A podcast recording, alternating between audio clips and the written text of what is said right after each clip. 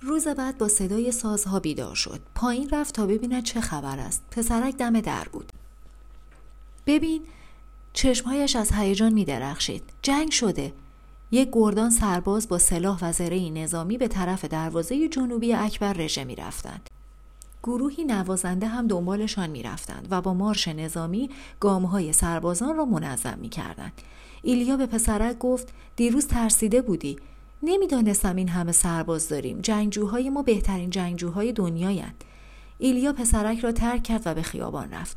باید به هر قیمتی حاکم را پیدا می کرد. اهالی شهر با سر و صدا و سرود جنگی از خواب بیدار شده و محصور شده بودند. برای اولین بار در زندگی رژه یک گردان منظم را در لباس نظامی می دیدند که نیزه ها و سپرهاشان نخستین پرتوهای روز را باز می تاباند. سپهسالار شاهکار بزرگی زده بود. بی آنکه کسی خبردار بشود سپاهش را آماده کرده بود و حالا یا ایلیا اینطور فکر می‌کرد. می‌توانست به همه بباوراند که پیروزی بر آشوری‌ها ممکن است. ایلیا راهش را از میان سربازها باز کرد و خودش را به جلوی صف رساند. سپهسالار و حاکم سوار بر اسب رژه را رهبری می‌کردند. ایلیا به طرف حاکم دوید و گفت: ما توافقی کرده‌ایم. من می‌توانم معجزه کنم. حاکم پاسخ نداد. نظامیان از دروازه شهر گذشتند و به طرف دره رفتند. ایلیا اصرار کرد: خودت میدانی که این سپاه فقط توهم است. آشوری‌ها پنج برابر ما نیرو دارند و جنگجوهایی با تجربه ایند. نگذار اکبر نابود شود. حاکم بی اینکه از سرعت مرکبش بکاهد گفت: از من چه می‌خواهی؟ دیشب پیکی فرستادم تا با هم حرف بزنیم. گفتند بیرون شهری. دیگر چه کاری از دستم برمی‌آمد؟ روبرو شدن با آشوری‌ها در فضای باز خودکشی است. خودت این را می‌دانی. سپهسالار گوش می‌داد اما هیچ نمی‌گفت. قبلا برنامه جنگی‌اش را با حاکم در میان گذاشته بود. مرد اسرائیلی غافلگیر می‌شد. ایلیا به طرف اسب‌ها دوید. درست نمی‌دانست چه باید بکند. صف سربازها شهر را ترک می‌کرد و به سوی وسط دره می‌رفت. فکر کرد: خدایا کمکم کن. همانطور که خورشید را نگه داشتی تا در نبرد به یوشع کمک کنی، زمان را نگه دار و بگذار حاکم را متقاعد کنم که اشتباه می کند. هنوز این فکر را نکرده بود که سپهسالار فریاد زد: ایست! ایلیا به خودش گفت: شاید این نشانه‌ای باشد. باید از این فرصت استفاده کنم. سربازها دو ردیف به شکل دیوار گوشتی تشکیل دادند. سپرهاشان را محکم به زمین چسباندند و شمشیرها را رو به بیرون گرفتند. حاکم به ایلیا گفت: باور کن که اینها جنگجوهای اکبرند. ایلیا جواب داد: اینها مردان جوانی هستند که در چهره مرگ میخندند. پس بدان اینجا فقط یک گردان داریم. بخش اصلی مردان ما در شهرند، بالای دیوارها. دیگهای بزرگ روغن جوشان آن بالا گذاشته ایم تا روی سر کسانی بریزند که میخواهند از دیوار بالا بروند. در جاهای مختلف انبار درست کرده ایم تا پیکانهای مشتعل ذخیره غذایی ما را از بین نبرد. بنا به محاسبات سپهسالار می توانیم دو ماه محاصره را تاب بیاوریم. وقتی آشوری‌ها خودشان را آماده کردند ما هم آماده می شدیم. ایلیا گفت: هیچ وقت نفهمیدم. یادت باشد با این که به مردم اکبر کمک کرده ای اما هنوز هم یک خارجی هستی. در سپاه ممکن است بعضی ها تو را جاسوس بدانند. اما شما صلح می خواستید. صلح هنوزم ممکن است حتی بعد از شروع جنگ، اما حالا تنها در شرایط مساوی حاضر به مذاکره ایم. حاکم تعریف کرد که پیک‌هایی به سور و سیدا فرستاده و وضعیت وخیم خود را اطلاع دادند. تقاضای کمک برایشان مشکل بود. ممکن بود دیگران فکر کنند که اون نمیتواند وضعیت را در اختیار بگیرد. اما به این نتیجه رسیده بود که تنها راه حل است. سپهسالار نقشه عالی ترتیب داده بود. همین که نبرد شروع میشد به شهر برمیگشت تا به نیروی نظامی مقاومت نظم بدهد. سپاهیان حاضر در میدان جنگ تا جایی که می توانستند نیروهای دشمن را می کشتند و بعد به طرف کوه‌ها عقب نشینی می کردند. آنها دره را بهتر از هر کس می شناختند و می توانستند با درگیری‌های کوتاه به آشوری‌ها حمله کنند و از شدت محاصره بکاهند. نیروی کمکی به زودی از راه می رسید و لشکر آشوری‌ها را تار و مار می کرد. حاکم گفت: می توانیم تا شصت روز مقاومت کنیم اما لازم نیست. اما خیلی ها می میرند. ما همه در حضور مرگ هستیم. هیچ کس نمی ترسد. حتی من. حاکم از شهامت خودش تعجب کرده بود. قبلا هرگز در جنگی شرکت نکرده بود و وقتی لحظه وقوع جنگ نزدیک می شد نقشه کشیده بود که از شهر فرار کند. آن روز صبح با بعضی از محرمترین نزدیکانش در مورد بهترین روش فرار توافق کرده بود. نمی توانست به سوریا سیدا برود. آنجا او را خائن می دانستند. اما ایزابل او را میپذیرفت، چرا که به مردان مورد اعتماد نیاز داشت. اما وقتی قدم به میدان جنگ گذاشت، در چشمهای سربازان شادی عظیمی دید.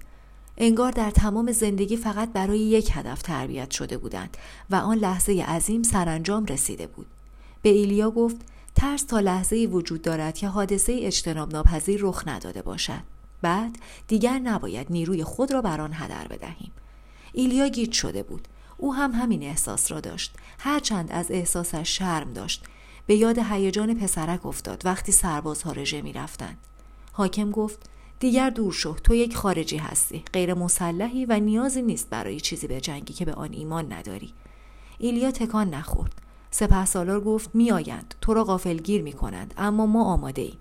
ایلیا باز سر جایش ماند. نگاهی به افق انداختند. غباری نبود. سپاه آشوری‌ها هیچ حرکتی نکرده بود. سربازهای ردیف اول سپرهاشان را محکم رو به جلو گرفته بودند. کماندارها زه کمانهایشان را تا نیمه کشیده بودند و آماده بودند به فرمان سپهسالار پیکانهاشان را رها کنند. چند نفر شمشیرهاشان را در هوا تکان می‌دادند تا عضلاتشان را گرم نگه دارند. سپهسالار تکرار کرد همه چیز آماده است، حمله می‌کنند. ایلیا متوجه سرخوشی صدای سپهسالار شد. حتما مشتاق شروع جنگ بود. مشتاق نشان دادن دلاوریش. بی تردید جنگجوهای آشوری و ضربات شمشیر و هیاهو و آشفتگی را تصور می‌کرد و تصور می‌کرد که کاهنان فنیقی به عنوان نمونه کارایی و شهامت او را مثال می‌زنند. حاکم رشته افکار سپهسالار را گسست. تکان نمی‌خوردند. ایلیا به یاد آورد که از خدا خواست خورشید را در آسمان متوقف کند، همان گونه که برای یوشع کرد. سعی کرد با فرشته‌اش صحبت کند، اما صدایش را نشنید. کم کم نیزه‌داران اسلحه‌های خود را پایین آوردند. کماندارها زه کمانهاشان را شل کردند. شمشیرزنان شمشیرها را در غلاف کردند. آفتاب داغ نیمروز رسید. چندین جنگجو از شدت گرما ضعف کردند. اما لشکر بقیه روز را هم آماده ایستاد. وقتی خورشید غروب کرد، جنگجوها به اکبر برگشتند. مایوس به نظر می‌رسیدند. یک روز دیگر زنده مانده بودند. ایلیا تنها در دره ماند. مدتی سرگردان گشت تا نور ظاهر شد. فرشته خدا پشت سرش بود. فرشته گفت نیوشید پروردگار نیایش تو را و به دیده دید رنج روانت را. ایلیا رو به آسمان کرد و به خاطر این برکت شکر گفت. پروردگار سرچشمه شکوه و قدرت است. او سپاه آشوری را متوقف کرد. فرشته پاسخ داد چنین نیست. گفتی همانا گزینش از آن اوست. او گزیده راه را برای تو. زن به پسرش گفت برویم. پسرک جواب داد نمی روم. به سربازان اکبر افتخار می کنم. مادر دستور داد لوازمش را جمع کند. فقط چیزهایی را بردار که می توانی با خودت حمل کنی. یادت رفته که ما فقیریم، چیز زیادی نداریم.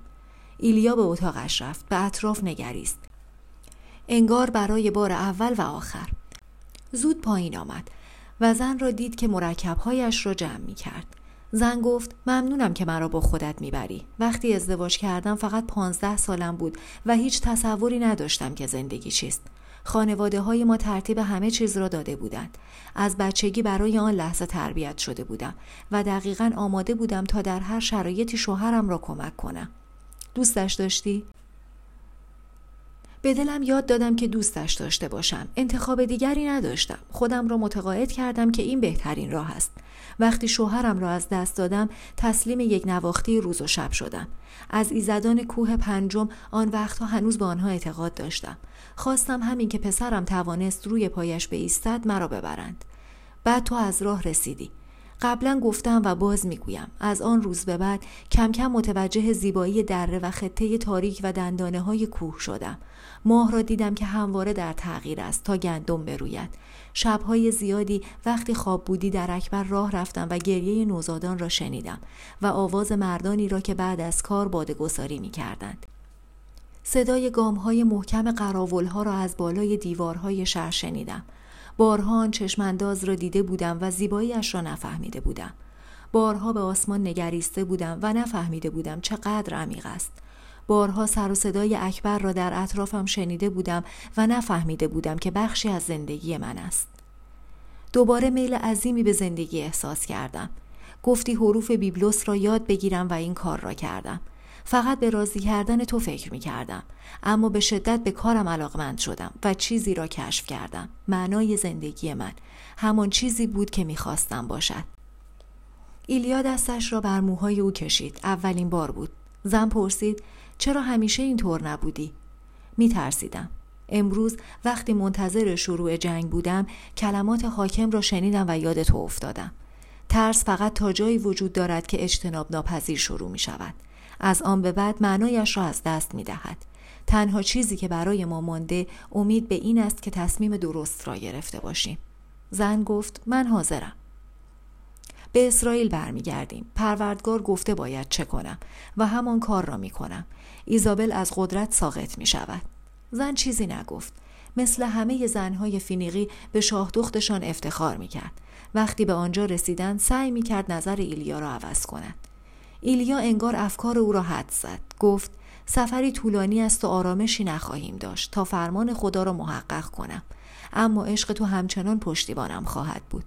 و وقتی از نبردهایی که به نام پروردگار می کنم خسته شدم، در آغوش تو آرامش می یابم. پسرک با کیسه کوچکی بردوش از راه رسید. ایلیا کیسه را گرفت و به زن گفت وقتش رسیده. وقتی از خیابانهای اکبر می گذری هر خانه و هر صدایی را به خاطر بسپر. دیگر آنها را نخواهی دید. زن گفت در اکبر به دنیا آمدم. این شهر تا ابد در قلبم می ماند. پسرک که این حرف را شنید پیش خودش قسم خورد که هرگز کلمات مادرش را از یاد نبرد. اگر می توانست روزی بازگردد چنان به شهر نگاه می کرد که انگار چهره مادرش را می بیند.